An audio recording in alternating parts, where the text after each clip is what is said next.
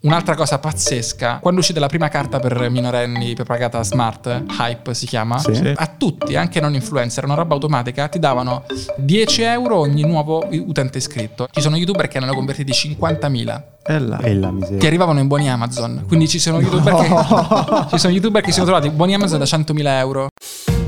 In Italia ci sono oltre 18.000 agenzie di comunicazione. 18.000! A chi può mai venire in mente di aprirne un'altra? Ai nostri due ospiti. Questa infatti è la storia della scintilla che scatta quando uno degli youtuber più famosi d'Italia incontra un imprenditore creativo.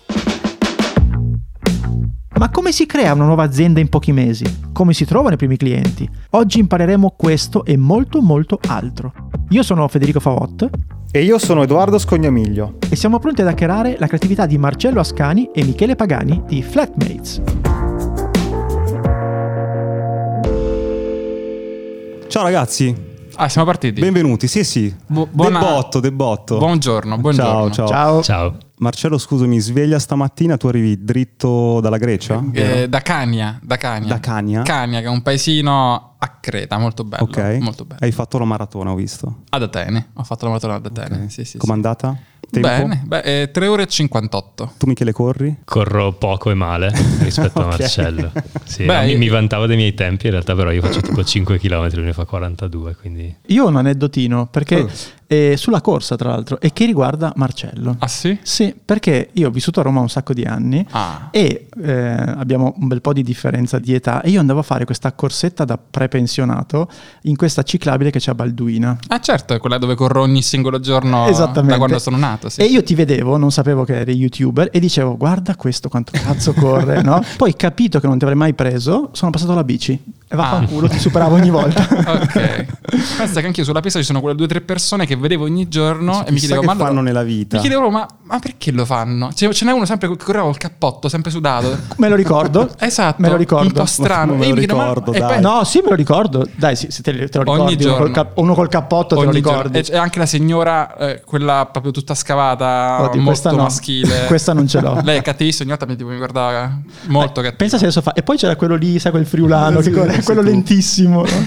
Non eri tu che col cappotto, vero? No, non ero col cappotto. Ok. Allora, che facciamo oggi? Parliamo di flatmates.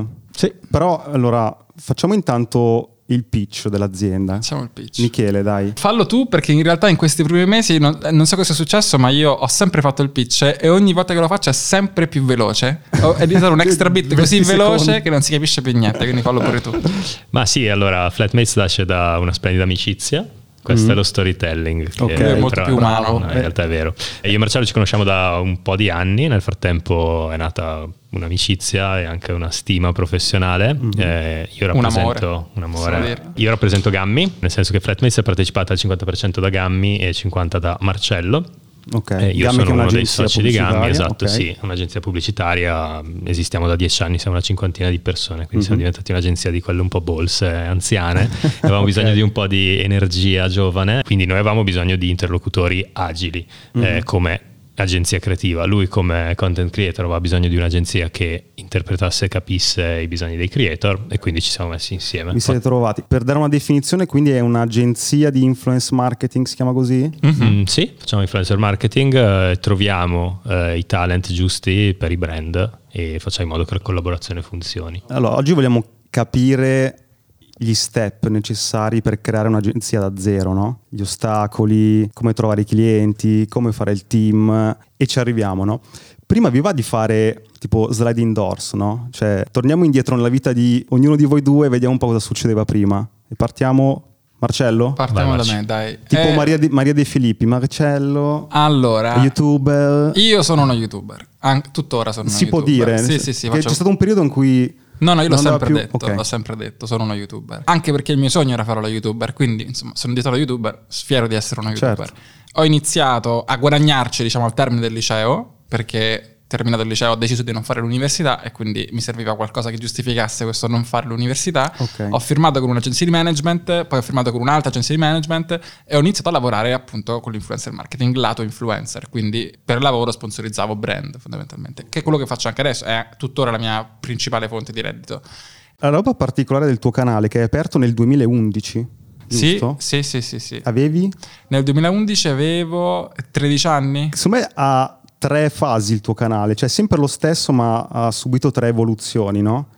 Eh, il periodo disegnatore cameretta, chiamiamolo così, Sì, sì. periodo freelance può essere il secondo e periodo imprenditore il terzo. Ma io scandisco, io scandisco la mia vita in numero di iscritti e in anni di YouTube, quindi Ok. più o meno mi ricordo tutte le fasi. In realtà io nel 2011 ho aperto il canale, questa cosa la dico molto raramente, ero in primo liceo e ho aperto il canale perché mettevo i video di un mio amico che suonava il piano, in realtà. Ah. E infatti se vai sul primo URL del canale, adesso l'URL è eh, youtube.com slash Marcello Ascani, Sì. ma il primo URL è youtube.com slash demarcellm. Questo Ok. ragazzo aveva un cognome che finiva con M, qualcosa del genere, e quindi avevo mesciato i- il mio nome e il suo cognome e volevo fare un canale di entrambi. Ah, ok. Poi questa cosa tipo è sfumata e mi è rimasto questo canale vuoto fondamentalmente, che poi i video li abbiamo eliminati, è semplicemente sfumata.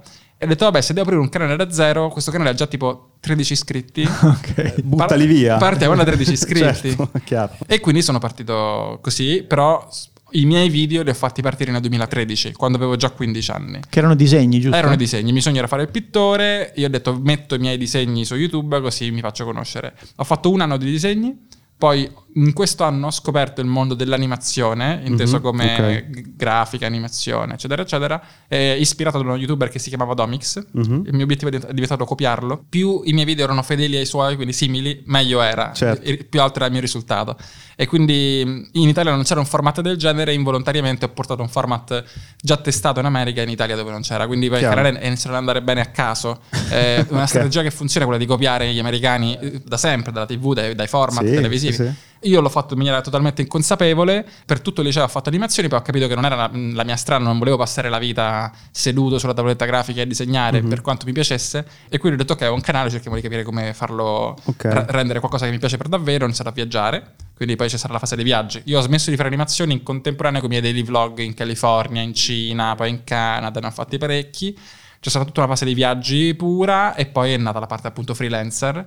Quindi ho iniziato a Quando hai parlare- iniziato a parlare di soldi. ho iniziato a no? parlare es- di quei sì, lì. dell'affitto, delle tasse, perché io aprivo partita IVA in quell'anno là, nel 2017, e quindi eh, dato che io raccontavo la mia vita, ho detto, vabbè, racconto anche tutte queste questioni qua, quindi la questione della partita IVA, dei risparmi, degli investimenti quando ho aperto il mio piano d'accumulo, e quindi poi ho continuato a parlare del dietro le quinte della mia vita fino ad adesso, che, che ho flatmates e tutto, e quindi Certo. racconto Ma- anche la fase imprenditore. A- A a 20 anni, avevi 20 anni, piani di accumulo, non so te Michele, non so Federico, io sinceramente no.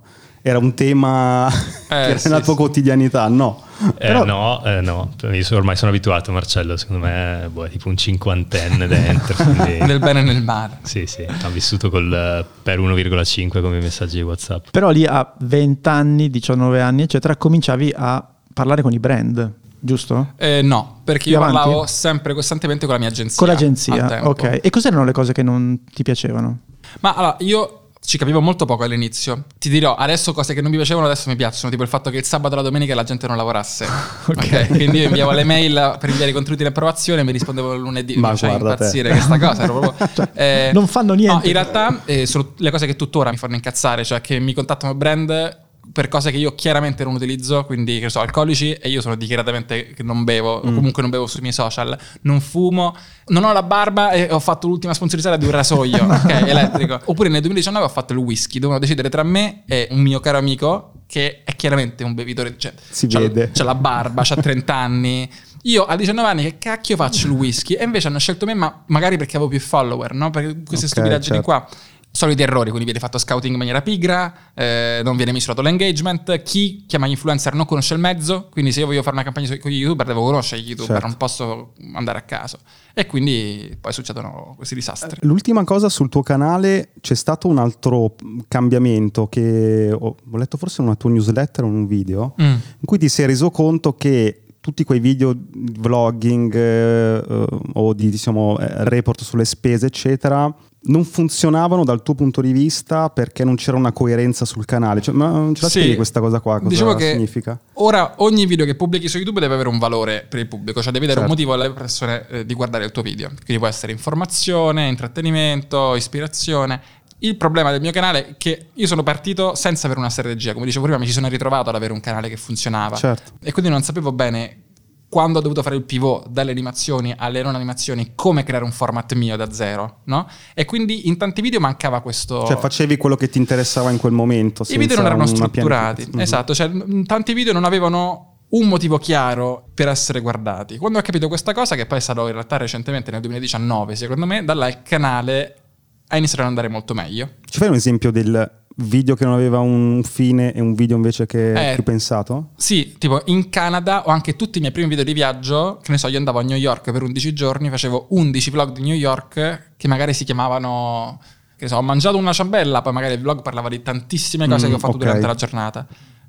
Invece la volta dopo a New York magari ho fatto altrettanti video, ma ogni video era verticale su un argomento, quindi l'intervista all'italiano che vive a New York, cosa compro con un euro a New York, le case pazzesche a New York, ok? Sempre girati con la stessa energia negli stessi giorni, ma ognuno ha senso di essere visto, non solamente in chi in quel momento è interessato a vedere me come in una storia Instagram, ma sono video che si possono posizionare nei motori di ricerca, che hanno anche adesso a vederli non sono noiosi, eccetera, eccetera. Cioè c'è una promessa che mantieni nel video, diciamo che la promessa che ti racconto questo tema, poi ci sono delle deviazioni, no?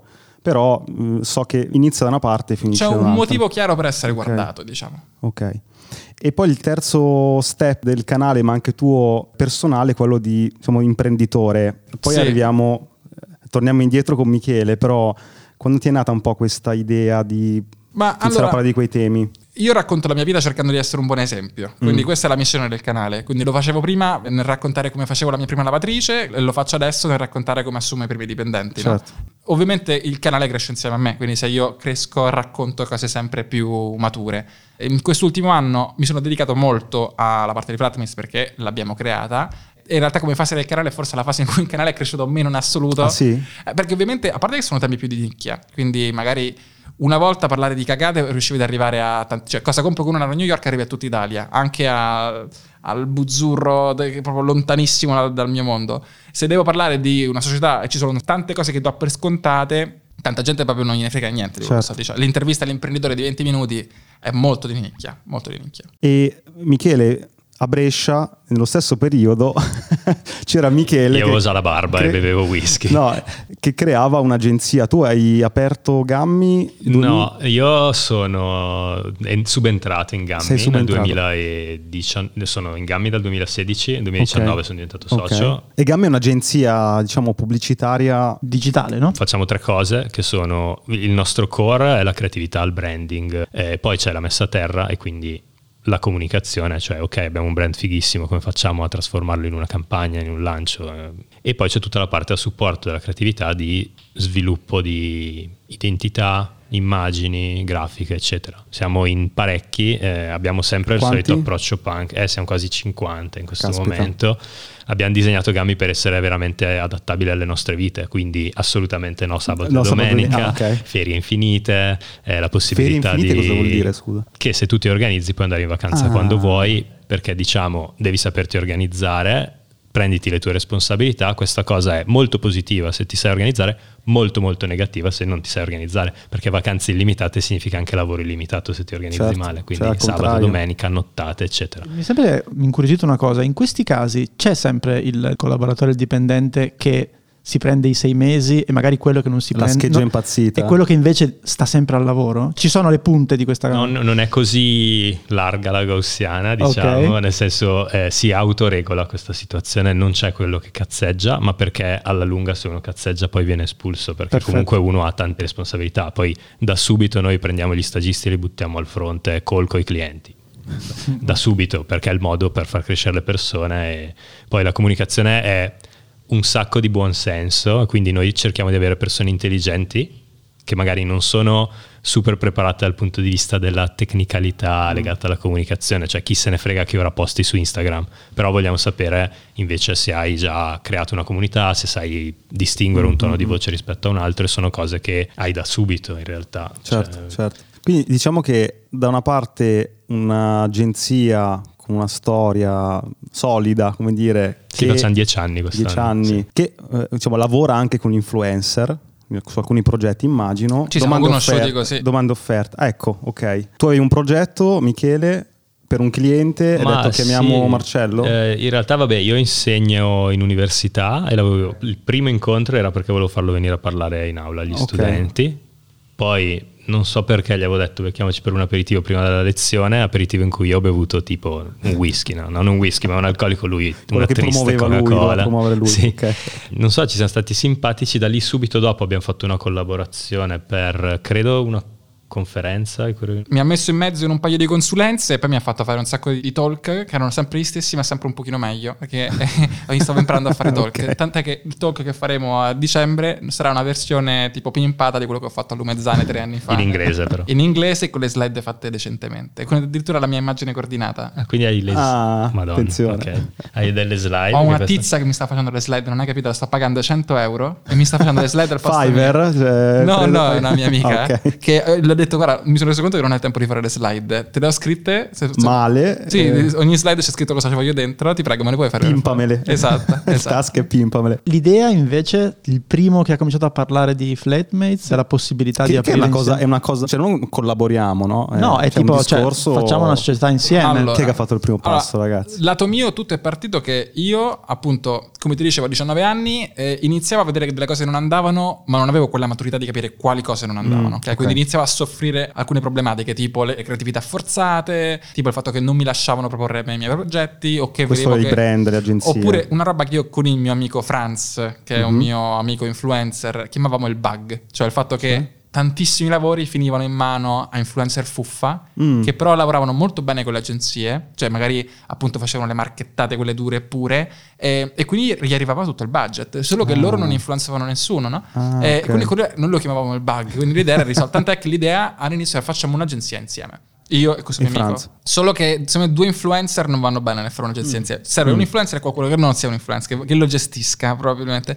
E quindi poi col tempo lui, quando ci siamo conosciuti, mi ha offerto di entrare in Gammi fondamentalmente, in maniera assolutamente informale. Cioè mi disse, ma ti andrebbe se io ti proponessi di, di entrare in Gammi? E io dissi, guarda, in realtà io vorrei fare la mia agenzia, ragioniamoci. Quindi... Sì. C'era all'inizio il discorso di fare due agenzie separate che parlassero fra di loro, quindi Gammi che parlasse con la mia con degli accordi commerciali speciali.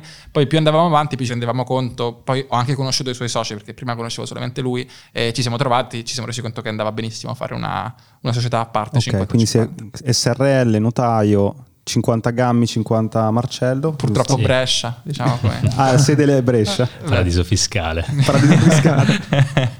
Ma io di Roma sicuramente. Diciamo il passo del notaio che è importante, mette una bandierina, ma prima c'è stato insomma, un momento di progettazione, Sì, post-it, sì. Da che parte andiamo, posizione, delle queste slide. robe qui così oppure... Io ho inviato delle slide molto brutte, non so se te le ricordi. Ah, sì, sì, belli. No, erano belle. Cosa- erano belle. No, erano fatte col template di No, vabbè, brutte, ma il, cioè, il contenuto funzionava. Ah, sì, sì. ma in realtà non è che ci abbiamo proprio pensato tantissimo. Abbiamo fatto anche un cambio di nome all'ultimo perché ci Sì. siamo accorti che esisteva già una cosa simile. Qual era l'altro nome? Next Door, Next Door. molto, Ah, no, ok. molto più figo, però vabbè. No, vabbè, perché l'idea Eh. era creiamo una casa dove c'è questo spirito di amicizia, super easy, Sì, informale e tutta la nostra corporate identity che in Sì. questo momento è solo abbozzata riprende quegli elementi lì. Anche perché noi avevamo un progetto che si chiamava Casa Matta, che Mm. proprio, proprio prima del Covid volevamo fare, che era questa casa piena di una hype house Sì, di influencer, sì, ok? E quindi c'era rimasto un po' questa idea della casa, del vicino di casa, dei- degli amici tipo Friends, c'era rimasto un po'. Però gli step quali sono quindi per creare un'agenzia? Quindi eh, prima del notaio, dicevi progettazioni, slide brutte, che, cosa, che ragionamenti si fanno? No? Cioè devi guardare i competitor, devi vedere...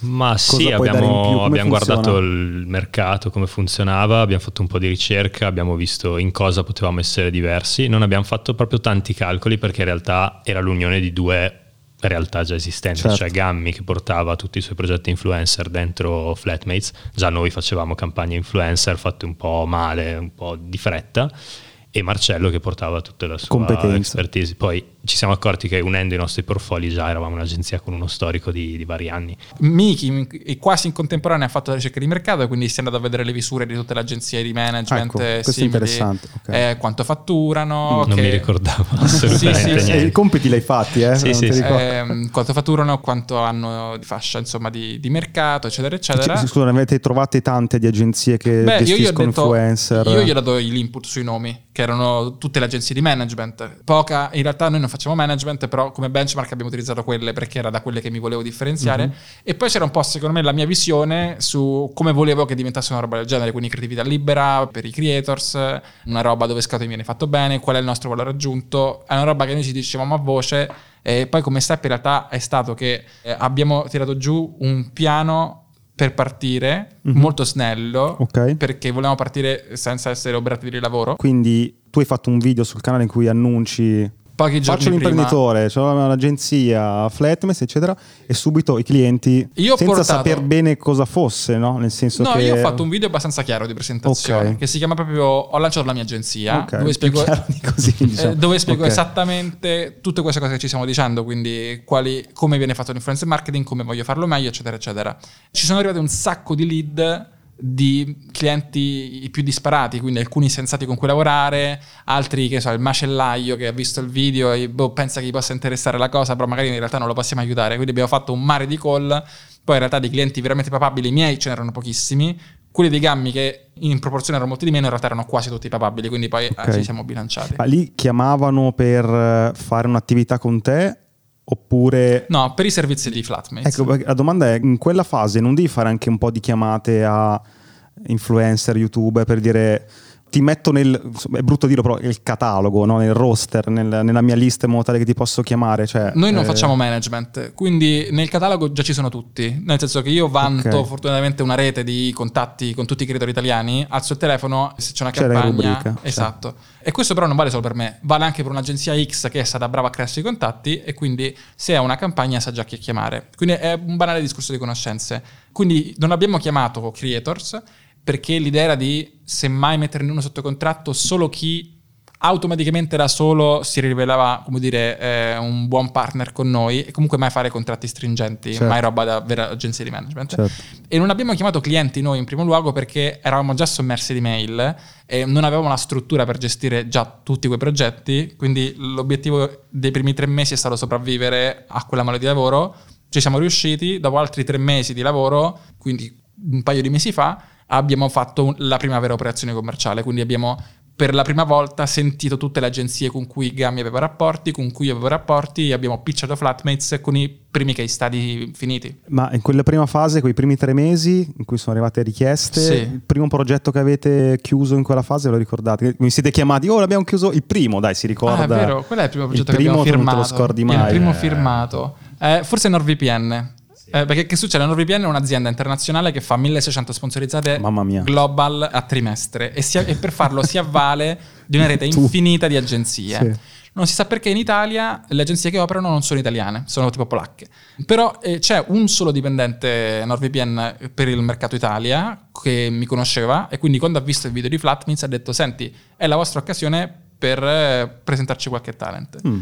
E lì? E- Chi avete allora, chiamato? è un po' strano perché in realtà chiunque se vuole vada a NordVPN e fa una sponsorizzata, chiunque, non è che siamo noi a essere bravi per le contattati, però io gli ho detto senti chi vi manca, perché poi il mercato era quasi tutto saturo, lui mi ha detto una lista di persone che gli mancavano a cui gli sarebbe piaciuto arrivare, era una roba che ho fatto tutta io fondamentalmente all'inizio, non ci avevo neanche marginato addirittura, mi ricordo, io facevo questa cosa dove mi dimenticavo di marginare su...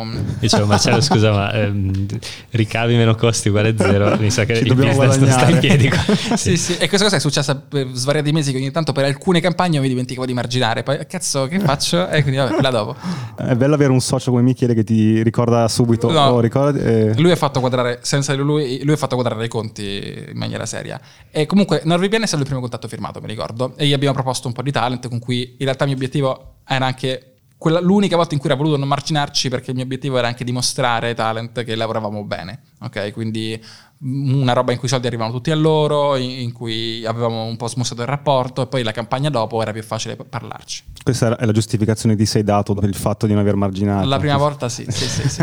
A me una cosa interessa molto, cioè hai detto, no? uno dei punti di Flatmates è piena creatività degli influencer, ai creator. Come si gestisce questa cosa con i brand che di solito, lo chiedo a Michele, sono molto molto esigenti, no? non mi fare questa inquadratura, non mi fare questa cosa? Questo penso che sia davvero il fattore differenziante di Flatmates, essere in grado di giustificare bene al cliente perché parliamo aziendalese e quindi sappiamo tirare due o tre supercazzole che giustificano le scelte e anche accompagnare il creator senza che faccia le robe totalmente matte.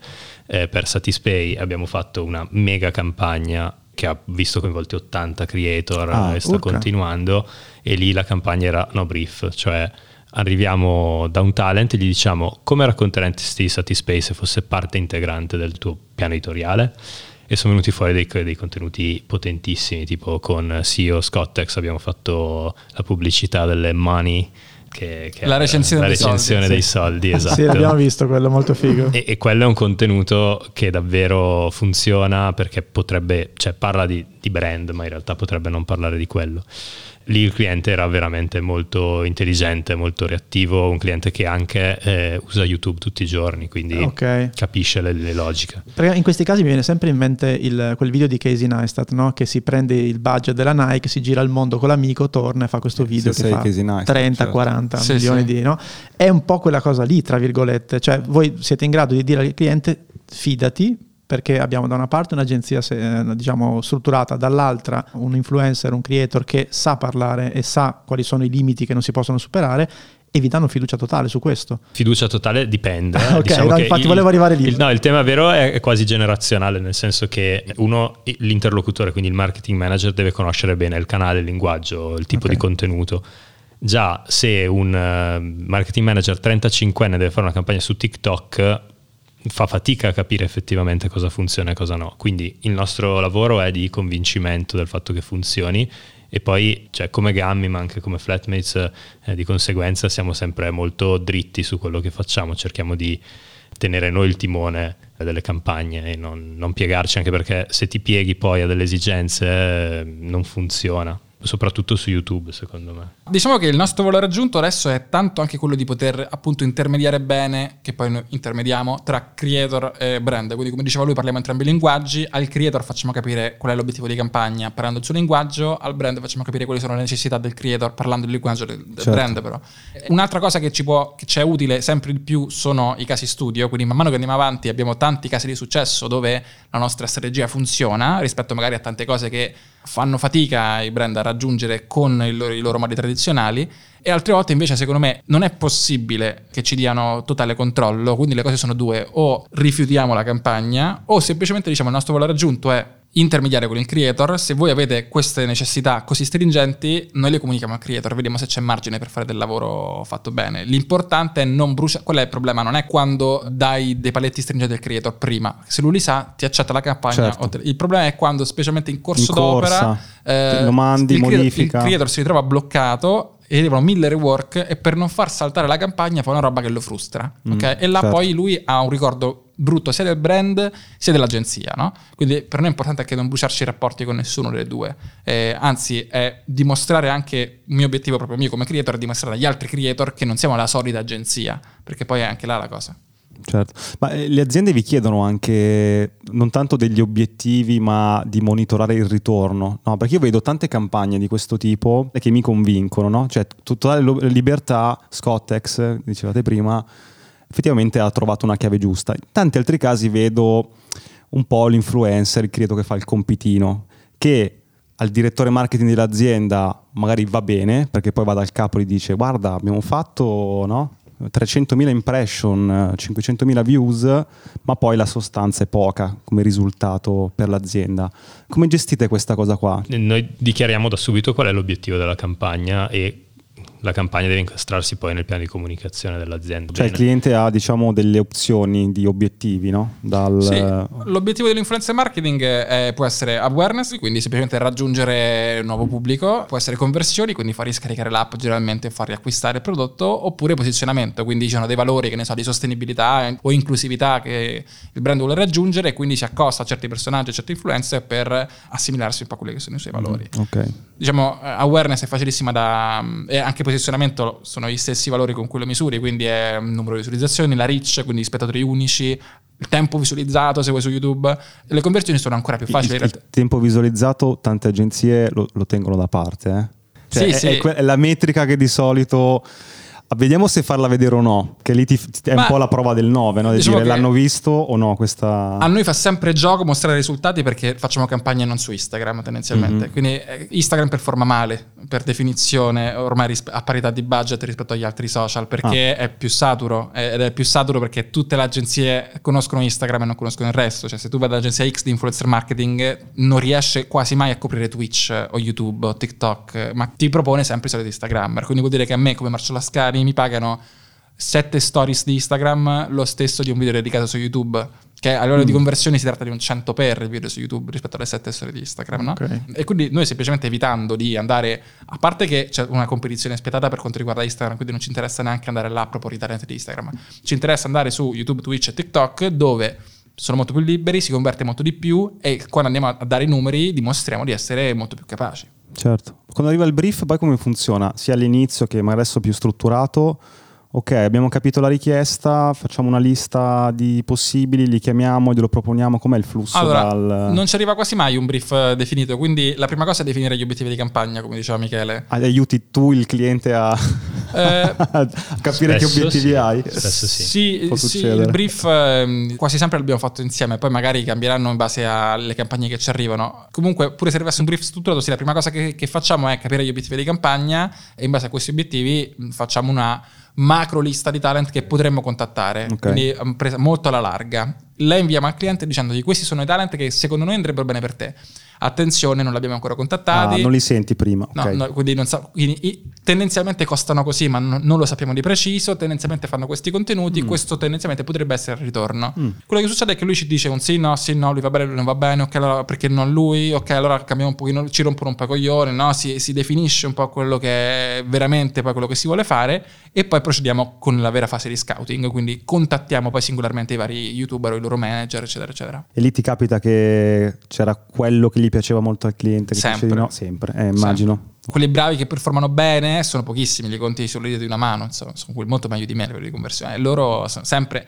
tutto il calendario pieno, poi ne fanno poche, perché meno ne fai, meglio converti. E quindi Break in Italy, lui è quello Uh, uno degli youtuber migliori in Italia. Lui converte molto bene, ma si sa, performa bene perché piace al pubblico. Mm. E piace al pubblico perché è estremamente eh, fedele ai suoi valori, non, non sgarra mai. Addirittura lui con le sponsorizzate, prima di farle, fa una ricerca intensa per capire qual è il cliente, se è valido, ah. se non è valido. Ah, sì? sì. Ah. Ci sono altri youtuber che magari eh sì, prendono i soldi e scappano, insomma. E solo che il pubblico se ne rende conto e quando tu sei molto bravo converti anche tanto.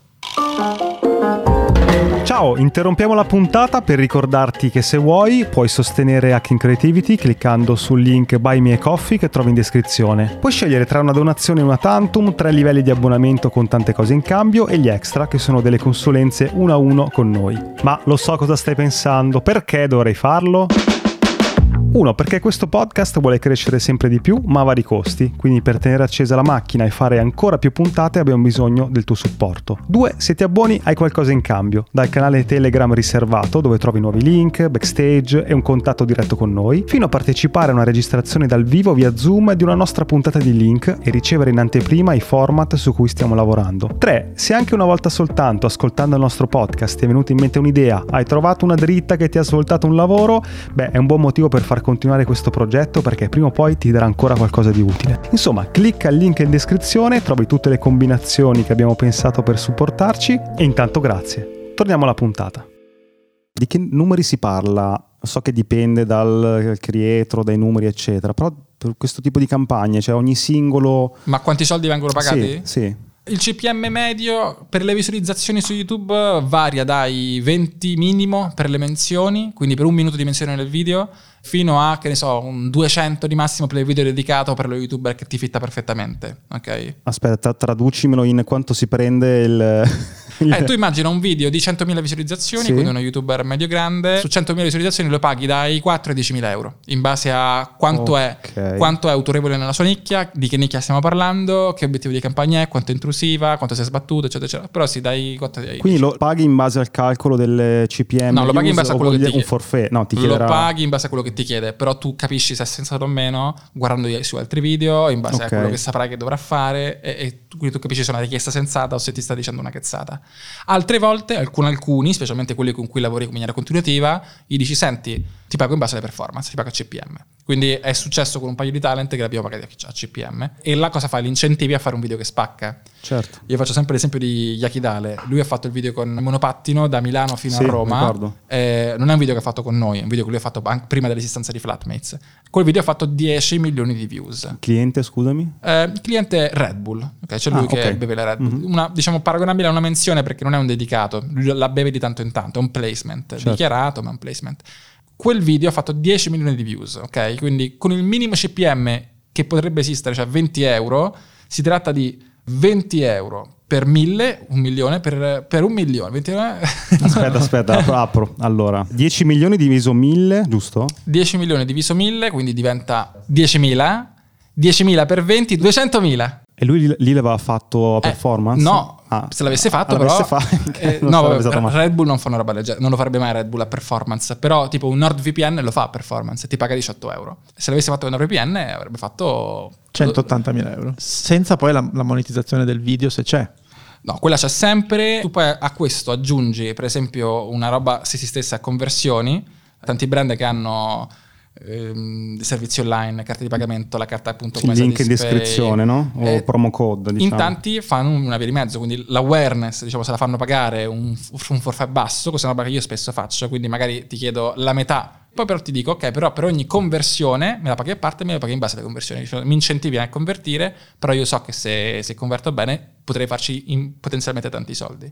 Io ai tempi, il mio primo video dove ho parlato di investimenti, ho parlato di Money Farm. a gratis. A gratis. Allora io ho portato 400 nuovi clienti nel primo mese. Okay? E lo so perché avevo il link tracciato, però porta un amico che mi dava solamente a me lo sconto. Però sai, lo sconto. C'hai un botto di sconto. Lo sconto no, dopo i primi 4 clienti lo sconto certo, arriva a 0%. Finito. Il mio costo era lo 0%. No? Però 400, dopo il primo mese 400 clienti, per una società di investimenti, portare una persona che ti investe in un Guarda, servizio di consulenza finanziaria. Non è che stai comprando. Sono 100 euro utente. Ok, mi avessero pure dati la metà. Io avevo sbancato quell'anno, poi io ho appena aperto partita via. Quindi quando mi sono reso conto, loro avevano un servizio di affiliazione tramite un terzo, di cui mi sono reso conto però mesi dopo. dopo. Allora li ho chiamati, ho detto ragazzi ma avete l'affiliazione, non mi avete detto un no, cazzo. No, siamo a posto, ce li già portati, grazie. loro mi dissero, loro mi no. dissero sì, loro mi dissero bravissimo. A posto così. Mi, mi dissero bravissimo, bellissimo video, ci piace un sacco, però adesso guarda siamo a posto, ci, ci risentiremo. Cacchio. Un'altra cosa pazzesca quando uscita la prima carta per minorenni per pagata smart, Hype si chiama, sì. adesso ce ne sono tante di competitor, ma era l'unica, ti davano a tutti, anche non influencer, una roba automatica, ti davano 10 euro ogni nuovo utente iscritto e l'utente iscritto aveva 10 euro di bonus. Ci sono youtuber che ne hanno convertiti 50.000. È la, è la miseria e hanno pagato. Ti arrivavano in buoni Amazon. Quindi ci sono, YouTuber, no. che, ci sono YouTuber che si sono trovati buoni Amazon da 100.000 euro, 200.000 euro. Io no, no però qualcuno... Lì non ce l'hai fatta? Non... Ehm, lì non sono stato furbo. Lì non sono stato furbo. Ce l'avrei potuto fare, ma non... ero ancora abbastanza scemotto da questo punto di vista. Un po' ho fatto. Tipo, 5.000 euro, non so quanto ho fatto, però comunque molto meno rispetto a chi ne tira di giù parecchi non tu, ma qualcuno fa, costruisce il video, magari anche bello interessante, in base all'accordo sì, che prevedo di fare di affiliazione per quello cioè questo lavoro al contrario. Tempo, sì, quello che al tempo fece il video sulla carta, fece proprio un video che si chiamava La carta che ti regala soldi. Mm, punto esclamativo okay. ed era tutto un video per, far, per, convertire l'utente ma era dichiarato era ragazzi ho visto questa cosa andatela subito a fare. È una cosa che ormai youtube va in un'altra direzione ok? Quindi se facessi una cosa sul mio canale del genere mi lincerebbero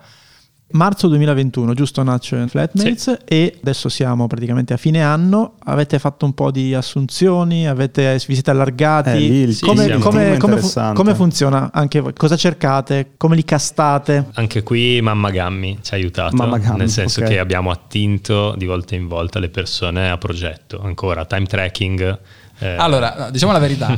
La premessa era questa. La premessa era noi attingiamo al progetto da Gammi. La verità è che Gammi ha sempre tutte le risorse occupate e quindi abbiamo attinto una stanno, stanno litigando, eh? Sì, stanno, no, stanno no, litigando. È vero, è vero. No, no, volevo arrivare proprio lì. Eh, questa era la premessa. Abbiamo iniziato attingendo, vabbè, l'amministrazione è comune. Sì. Mm, Gammi sì, Flatmates, la mitica non Monica. Da poco l'amministrazione. No, ci ha salvati. Non da poco. ci ha salvati, ci cazzia tutti i giorni, facciamo del, dei disastri contabili. Ah, no, a parte questa cosa, eh, in questo momento siamo una decina di persone, ancora un po' ibrido, nel senso che in totale siamo su Slack 14, però qualcuno è di Gammi. Ma sono assunti, sono collaborazioni? Alcune collaborazioni, si... alcuni assunti con dei okay. contratti. Diciamo che inizialmente erano figure tutto fare, quindi a me serviva, diciamo, il processo di assunzione era, Miki, lui mi sembra sano di mente, prendiamolo, ok? e, ehm, no, e Ale cosa fa- mi faceva all'inizio? Mi da talent manager quindi gestiva i miei clienti, però lui non sapeva niente, l'ho formato proprio okay. questi primi, lui è molto sveglio, quindi in tre mesi ha imparato tutto, però facendo il talent manager ha anche capito come funzionava la campagna, quindi più o meno è diventato tutto a fare, project manager nel senso responsabile di progetto. Il secondo è stato Emanuele, preso con la stessa dinamica, quindi ho fatto delle stories sul mio, sul mio ah. Instagram, con scritto ragazzi iscrivetevi eh, a cv-mascialascari.com sì. per essere assunti. Quanti sono arrivati di Lo ricordi? Mm, Adesso ne ho un migliaio, poi, poi di volta in volta, in base alla richiesta, perché poi è venuta la stessa cosa per l'animatore, per gli altri ruoli che si sono aperti. Non con tutti, tutti, eh, solo alcuni sono entrati così. E è stato il secondo e poi abbiamo continuato. Sì, e continuano ad arrivare CV perché ovviamente i suoi fan vorrebbero Certo. lavorare nella sua E che agenzia. figure servono quindi nel- in questo team? A, a livello di ruoli abbiamo tanti tuttofare, ma anche perché per fare questa roba devi essere tuttofare, quindi devi conoscere i social, devi conoscere i creator, devi conoscere i brand, Certo. come, e come funziona la campagna. Poi automaticamente in maniera normale sta succedendo che qualcuno è più incline a parlare con i creator, qualcuno è più incline a fare progetti editoriali e qualcuno è più incline a stare sui clienti come, cliente, come commerciale. E in più mi sono dimenticato di dire che abbiamo incluso anche eh, Federico Patuzzi in arte Tuzzo, Giusto. eh, Ah. che è un TikToker, Sì, sì. influencer, Famosissimo. diciamo, famosissimo. Sì, E lui è da qualche mese dentro Flatmates e fa, segue tutta la parte consulenziale con- di contenuti TikTok. Io una domanda sulle piattaforme, che sono le domande che fanno tutti, però se le fanno anche i clienti, no? Poi ci arriviamo ai due in trend, che è Twitch e TikTok, no? Ma YouTube, come mai ancora, riesce ancora, nonostante tutto, a, a dargliela? Tu hai, hai scritto, ho letto in una tua newsletter, che quando hai iniziato tu su YouTube dicevano già sta per morire e siamo ancora qui, no? Come mai Eh, funziona bene? È un te? discorso di mercato, sono svegli quelli di Google. YouTube è la piattaforma numero uno per i contenuti lunghi, Certo. fatti dai creator ovviamente, non Netflix. Quindi eh, non c'è competizione. Se la giocano per i contenuti brevi, TikTok e Instagram, ed è da solo indiscusso per le live Twitch. Quindi ognuno si è preso il suo mercato. YouTube è chiaramente per i contenuti lunghi, è incentivato a fare contenuti lunghi. Quasi non è più un competitor di Instagram e Twitch, ma è un competitor di Netflix. E per questo funziona. Quindi ha, trovato questa quadra. Poi il mercato italiano è molto mh, ristretto. Se andiamo a vedere i creator americani, ci rendiamo conto che è proprio un altro discorso, un altro livello, molto più strutturato. Hai eh, pro- programmazioni televisive, studi mh, di, come Certo. dire, a- al pari di quelli di Netflix comunque, produzioni al pari di quelli di Netflix. Qui ancora c'è il, diciamo, il formato più o meno complesso e creativo del vlogging, ancora forse no? il contenuto... Sì, in Italia ci sono un po' di realtà ormai ben strutturate che sono aziende vere e proprie, anzi tanti di creator che sono partiti così si sono strutturati e sono diventate delle piccole case di produzione, però sì siamo molto lontani poi da quello che è il mercato americano anche perché eh, siamo un 10 meno, cioè non, non un 10 per, siamo m- meno un, 10 un fratto per. 10, 10. siamo un fratto 10. M- Ma chi eh, va su TikTok e chi va su YouTube sono due persone diverse secondo voi oppure è la stessa persona che in momenti della giornata switcha da uno all'altro? Cioè, come... È entrambe le cose. C'è un discorso anagrafico per il quale spesso chi va su TikTok non guarda YouTube ma perché è troppo giovane e poi ci sono persone come me che guardano TikTok eh, in un momento della giornata e YouTube in un altro. Sono due necessità, il contenuto lungo e il contenuto breve. Il contenuto breve è discovery, quindi è intrattenimento, scoprire una cosa nuova, avere degli input veloci. Il contenuto lungo è consumare, quindi proprio avere qualcosa da consumare, un lungo contenuto che ci intrattiene, un valore appunto che ci viene dato. Mentre magari TikTok c'è meno valore ma c'è tanta discovery, quindi scopro cose nuove. Quindi succede anche che magari un cliente prende lo stesso influencer, lo stesso creator o più di uno per dire allora decliniamo la stessa idea È così che facciamo. su TikTok eh, velocissima, la decliniamo su una roba da 15 minuti con... eh, Sì, sì, sì. Ok. E l'ultima cosa è Twitch in tutto questo. Tu non, non ci sei mi sembra Marcello. Io non ci sono. Quindi hai eh, chiesto aiuto a- ad altri, dire spiegatemi come Tra l'altro, funziona. tra tutte Twitch è proprio quella di cui conosco meno il linguaggio, perché comunque sono un consumatore di TikTok e conosco tante TikToker, quindi anche prima di tutto ero in grado di eh, Comprenderlo.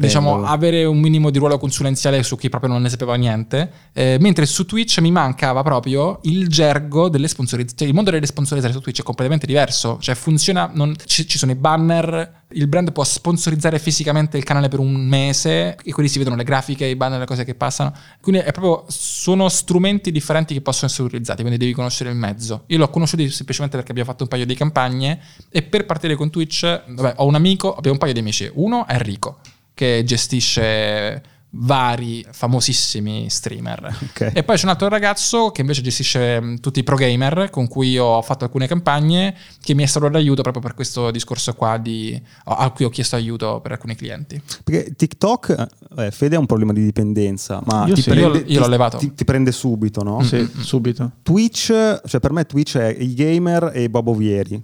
Cioè, non, non sono ancora riuscito a, a Io ho un fratello che ha- lo scenario, chi c'è dentro lì, no? Sì, io ho un fratello che ha 15 anni e quindi su questo ogni tanto... Lo spi, lo, Esatto, lo lui guarda tanto Twitch perché eh, essendo live è, è molto paragonabile alla televisione che tu metti come sottofondo, che non Ok. segui con attenzione e quindi se- si perde tutto il discorso del- della retention, del watch time perché non è quello l'importante.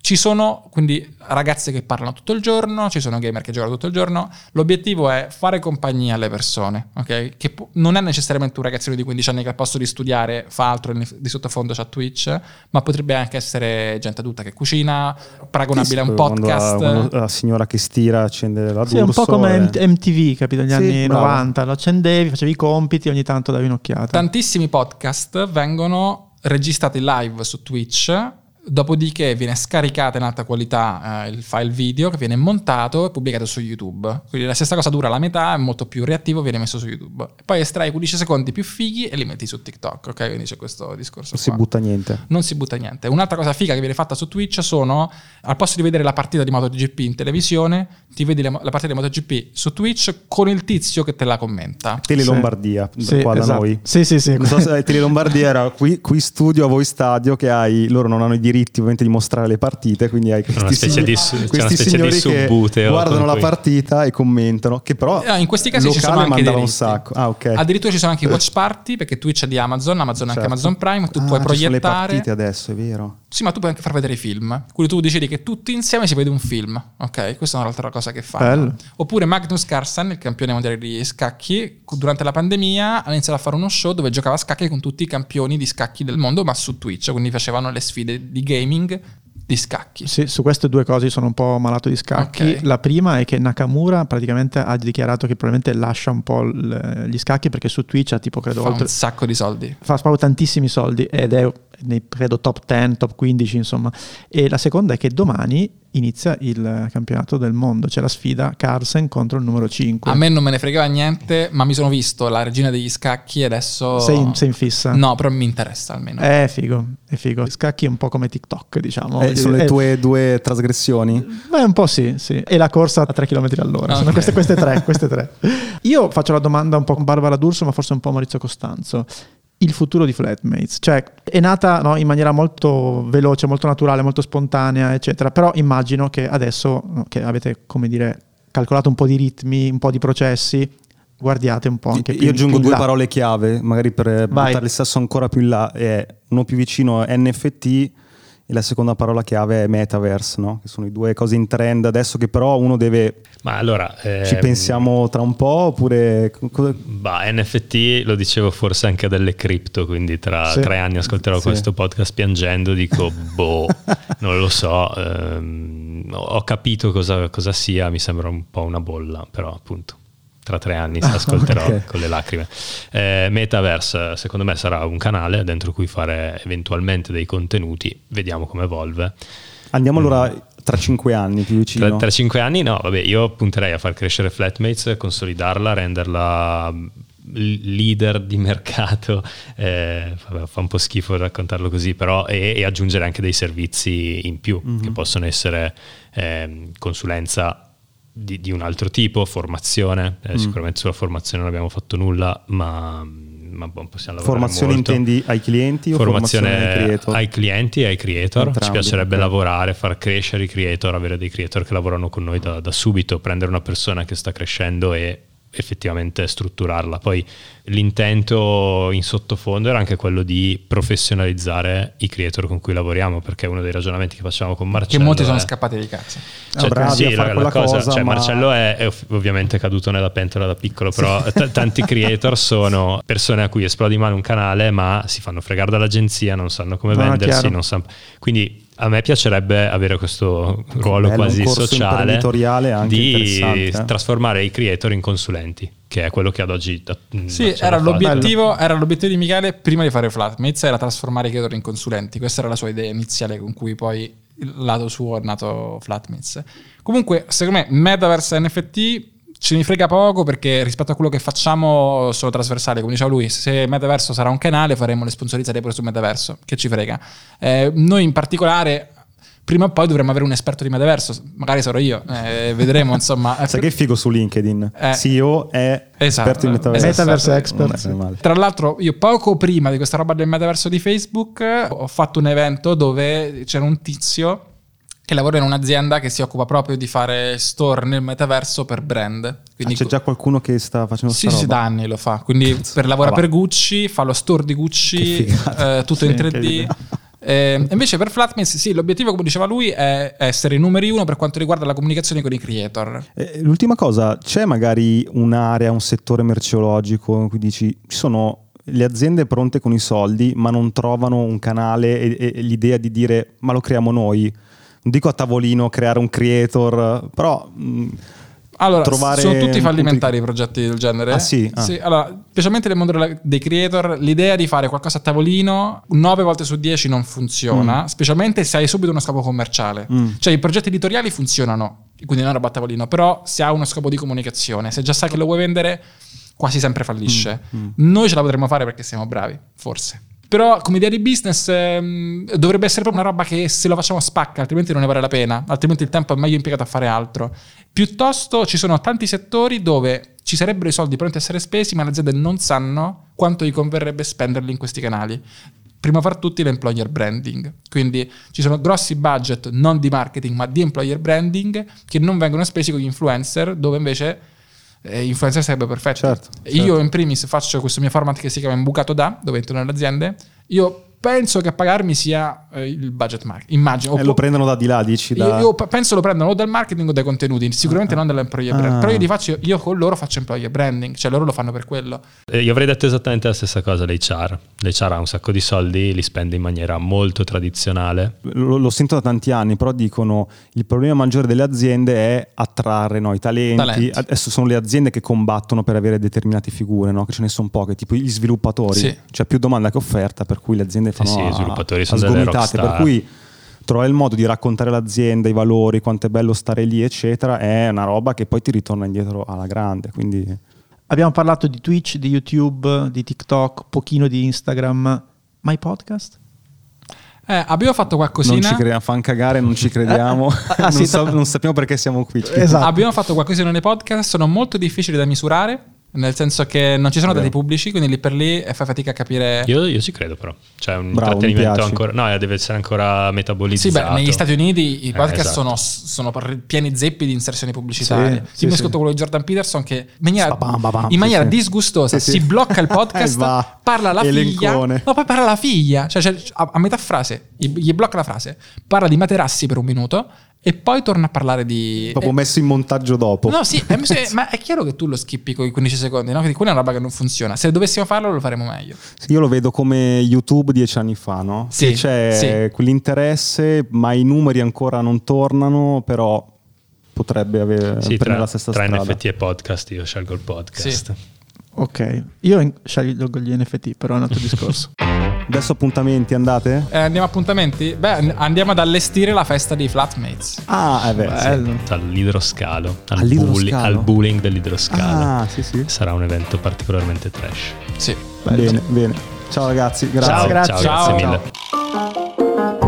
La puntata è finita e adesso cosa puoi fare? Beh, puoi fare un giro sul nostro canale di Buy Me a Coffee. Se vuoi sostenere il nostro podcast trovi tante modalità, dall'abbonamento alla donazione one shot, agli extra. Quindi clicca il link, valuta se c'è qualcosa che ti interessa e intanto grazie per il tuo supporto.